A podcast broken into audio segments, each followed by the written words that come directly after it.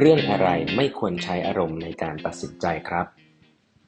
สวัสดีครับ ท่านผู้ฟังทุกท่านยินดีต้อนรับเข้าสู่แปดบรรทัดครึ่งพอดแคสต์สาระดีๆสำหรับคนทำงานที่ไม่ค่อยมีเวลาเช่นคุณนะครับ อยู่กับผม ต้องกวีวุฒิเจ้าของเพจแปดบรรทัดครึ่งนะครับวันนี้เป็น EP ที่ 1554 นะครับ ที่เรามาพูดคุยนะครับ เหมือนในชื่อเรื่องเลยนะฮะ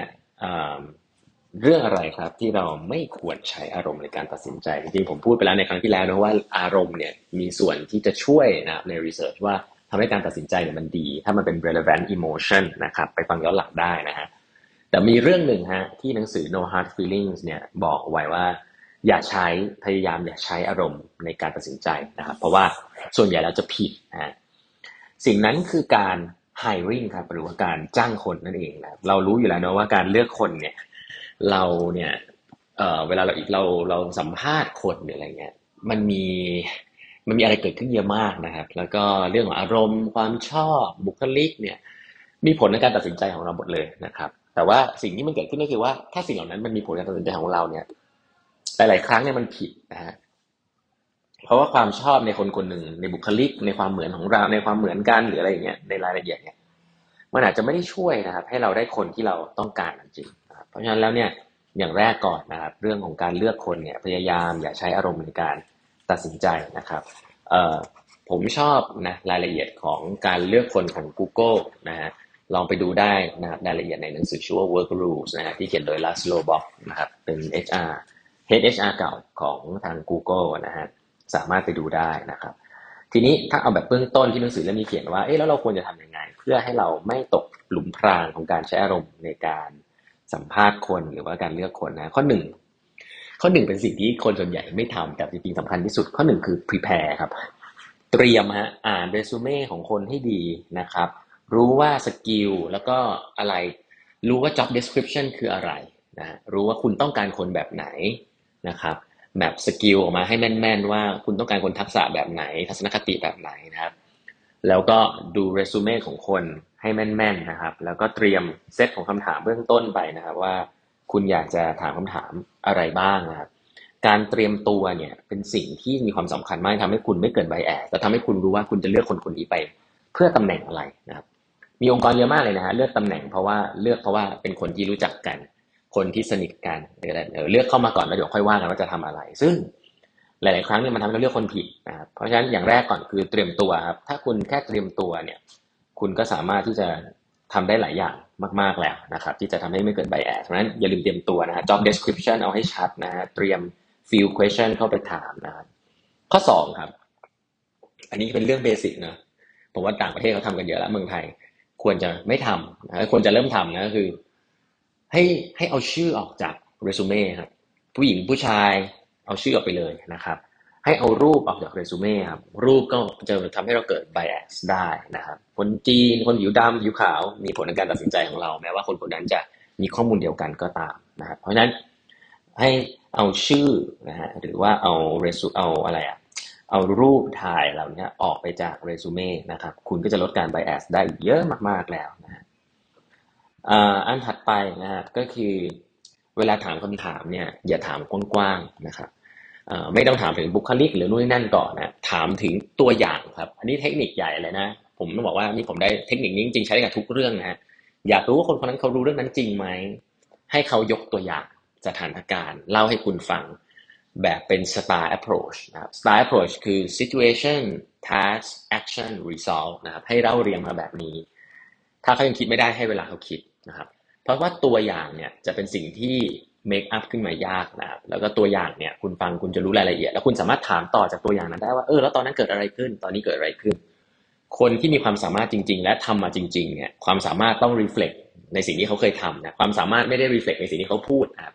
ความสามารถจะรีเฟล็กในสิ่งเขาเคยทำเพราะฉะนั้นเขาต้องสามารถที่จะเล่าในสิ่งที่เขาเคยทำได้โดยละเอียดนะครับ ซึ่งเรื่องนี้ work sample นะฮะ work sample ตัวอย่างเนี่ยเป็น best predictor เลยนะครับสำหรับ การที่บอกคนคนหนึ่งจะทำงานได้ไหมนะเพราะว่าถ้าเขาเคยทำงานในอดีตได้แบบชัดเจน งานปัจจุบันที่เราอยากให้เขาทำถ้าเป็นแบบเดิมเขาก็น่าจะทำได้เหมือนกัน ไม่ใช่แค่คาพูดเนาะเพราะฉะนั้นแล้วการถามหาตัวอย่าง อันนี้เป็นเทคนิคง่ายๆนะครับ ที่ต้องบอกว่าคนส่วนใหญ่ไม่ค่อยทำกันส่วนใหญ่จะถามกว้างๆนะว่าแบบอ่าไหนไหนเล่าอันนั้นให้ฟังหน่อยเล่าอันนี้ให้ฟังหน่อยอะไรเงี้ยเอาถามหาตัวอย่างนะครับ แล้วก็อันถัดไปนะครับ ก็พยายามเวลา scoring เวลา scoring ความชอบหรืออะไรเงี้ยบอกคุณชอบคนนี้มากน้อยแค่ไหนนะครับอันนี้เนี่ยพยายามให้เขียนออกมาเป็นคะแนนนะศูนย์ถึงห้าศูนย์ถึงสิบนะครับอย่างน้อยๆเนี่ยเวลาเราเอามาเทียบกับแต่ละคนเนี่ย มันจะได้รู้ว่ามันอยู่ใน range ประมาณไหนศูนย์ซึ่งแน่นอนนะมันไม่ได้เป๊ะๆเนาะแต่ละคนมันก็ calibrate กันยากนะครับแต่ว่าถ้าเราสัมภาษณ์คนคนนี้เนี่ยเราควรจะรู้ว่าเราชอบเขาใน range ศูนย์ถึงสิบเท่าไหร่อะไรแบบนี้เนาะอย่าพูดแค่ว่าให้มันเป็น qualitative ทำให้มันเป็น quantitative ได้มากที่สุดนะครับ แล้วก็ อันสุดท้ายนะ ซึ่งผมว่าอันนี้จริง ๆ เป็น basic เลยนะฮะเขาบอกว่าการสัมภาษณ์เป็น group decision นะครับ อย่า อย่าให้ใครสัมภาษณ์คนเดียวตัดสินใจคนเดียวนะ เพราะว่า group decision จะช่วยลด bias มากๆนะครับ อันนี้เป็นอันที่เป็นประชาธิปไตยเลยนะหลายๆอันที่ผมพูดถึงในงานทั่วๆไปเนี่ยผมจะบอกว่าปรึกษากันได้นู่นนี่นั่นแต่ต้องมีคนตัดสินใจชัดเจนหนึ่งคนอะไรแบบนี้ใช่ไหมแต่เรื่อง hiring เนี่ยเว้นไว้หนึ่งเรื่องได้นะครับ หลาย ๆ ครั้งเนี่ยถ้าเกิด ในสามคนนี้มีคนนึงรู้สึกว่ามันแหม่งๆ แม่งรู้สึกว่ามันไม่ใช่เนี่ย บางทีก็ต้อง say no เหมือนกันนะครับเพราะฉะนั้นแล้วเนี่ยเอ่อมันเป็น group decision ได้ group decision เนี่ยจะทำให้คุณเนี่ยได้เอ่อได้มีความรอบคอบ แล้วก็ลด bias ของตัวคุณเองลงมานะครับ โดยการให้คนอื่นมาช่วยตัดสินใจนะครับ group decision ช่วยนะสิ่งที่เกิดขึ้นก็คือว่ามันจะสามารถจ้างคนได้ช้าลงแน่ๆนะครับ แต่ว่าสิ่งที่เกิดขึ้นคือการ screening ก็จะเข้มข้นขึ้น สิ่งที่เรากลัวนะครับ สำหรับการสัมภาษณ์เนี่ยหรือว่าการเลือกคนให้ระมัดระวังเรื่องนี้ฮะระมัดระวังว่าคุณเลือกผิดนะครับ คือเมื่อไหร่ก็ตามที่คุณเลือกคนผิดเข้ามาอยู่ในองค์กรเนี่ยจริง ๆ อันนั้นเป็นปัญหาเยอะมากนะครับทำให้องค์กรเนี่ยไปต่อยากเรื่องเขาเจอต่างๆ เพราะฉะนั้นการเลือกคนที่ไม่ใช่เข้ามาในองค์กรเนี่ยเป็นสิ่งที่เป็นเรื่องร้ายแรงนะฮะและแน่นอนถ้าคุณเข้มมากๆหลาย ๆ ครั้ง คุณอาจจะพลาดเลือกคนที่ไม่ได้เลือกคนที่ใช่เข้ามาก็เป็นไปได้นะ เพราะว่าคุณไม่ perfect ตะแกรงของคุณมันไม่ได้ perfect ใช่ไหม อ่าถ้าเกิดมีคนผิดมาคุณไม่เลือกเข้ามา แต่บางทีคนอาจจะไม่ได้ผิดจริงจังขนาดนั้น คุณก็ปฏิเสธไป คุณก็เสียโอกาส แต่เขาบอกว่าถ้าถ้าคุณต้องเลือกนะให้เลือกว่าเสียโอกาสคนเก่งเข้ามา ดีกว่าเลือกคนผิดเข้ามานะครับเพราะว่าผมจะสูว่าองค์กรคุณเนี่ยมัน run ไปได้เบื้องต้นอยู่เบื้องต้นอยู่แล้วนะครับองค์กรมันไปได้อยู่แล้ว อย่าเอาคนที่มันไม่ดีเอาเข้ามาให้องค์กรมันเสียนะครับ แน่นอนแหละเสียโอกาสไม่ได้คนเก่งเข้ามาบ้าง แต่ว่าหลักการเนี้ย ก็หลาย ๆ ที่เขาก็ใช้กันนะฮะเขาเรียกว่า type one type two error นะ ก็คือว่าถ้าจะต้องเลือกอะไรสักอย่างหนึ่งเนี่ย ให้เลือกว่าเราอาจจะเลือกที่จะไม่เอาคนผิดเข้ามาดีกว่านะครับ เข้ม ๆ ไว้ก่อนจะดีนะครับ แล้วเราก็ไปอาจจะไปเพิ่มพูของคนที่เราสัมภาษณ์นะครับ เราก็อาจจะได้ปริมาณที่กลับมาเท่าเดิมอะไรแบบนี้เป็นต้นนะเพราะฉะนั้นเรื่องของการใช้อารมณ์นะโดยสรุปนะครับการใช้อารมณ์มีประโยชน์นะครับในหลาย ๆ เรื่องนะครับ แต่ว่าเรื่องที่คิดว่าจะใช้แล้วจะผิดพลาดค่อนข้างเยอะ ก็คือเรื่องของ hiring นะครับ การสัมภาษณ์คนเนี่ยพยายามให้มีหลาย ๆ คนมาช่วยกันดูนะครับ ก็จะช่วยลด bias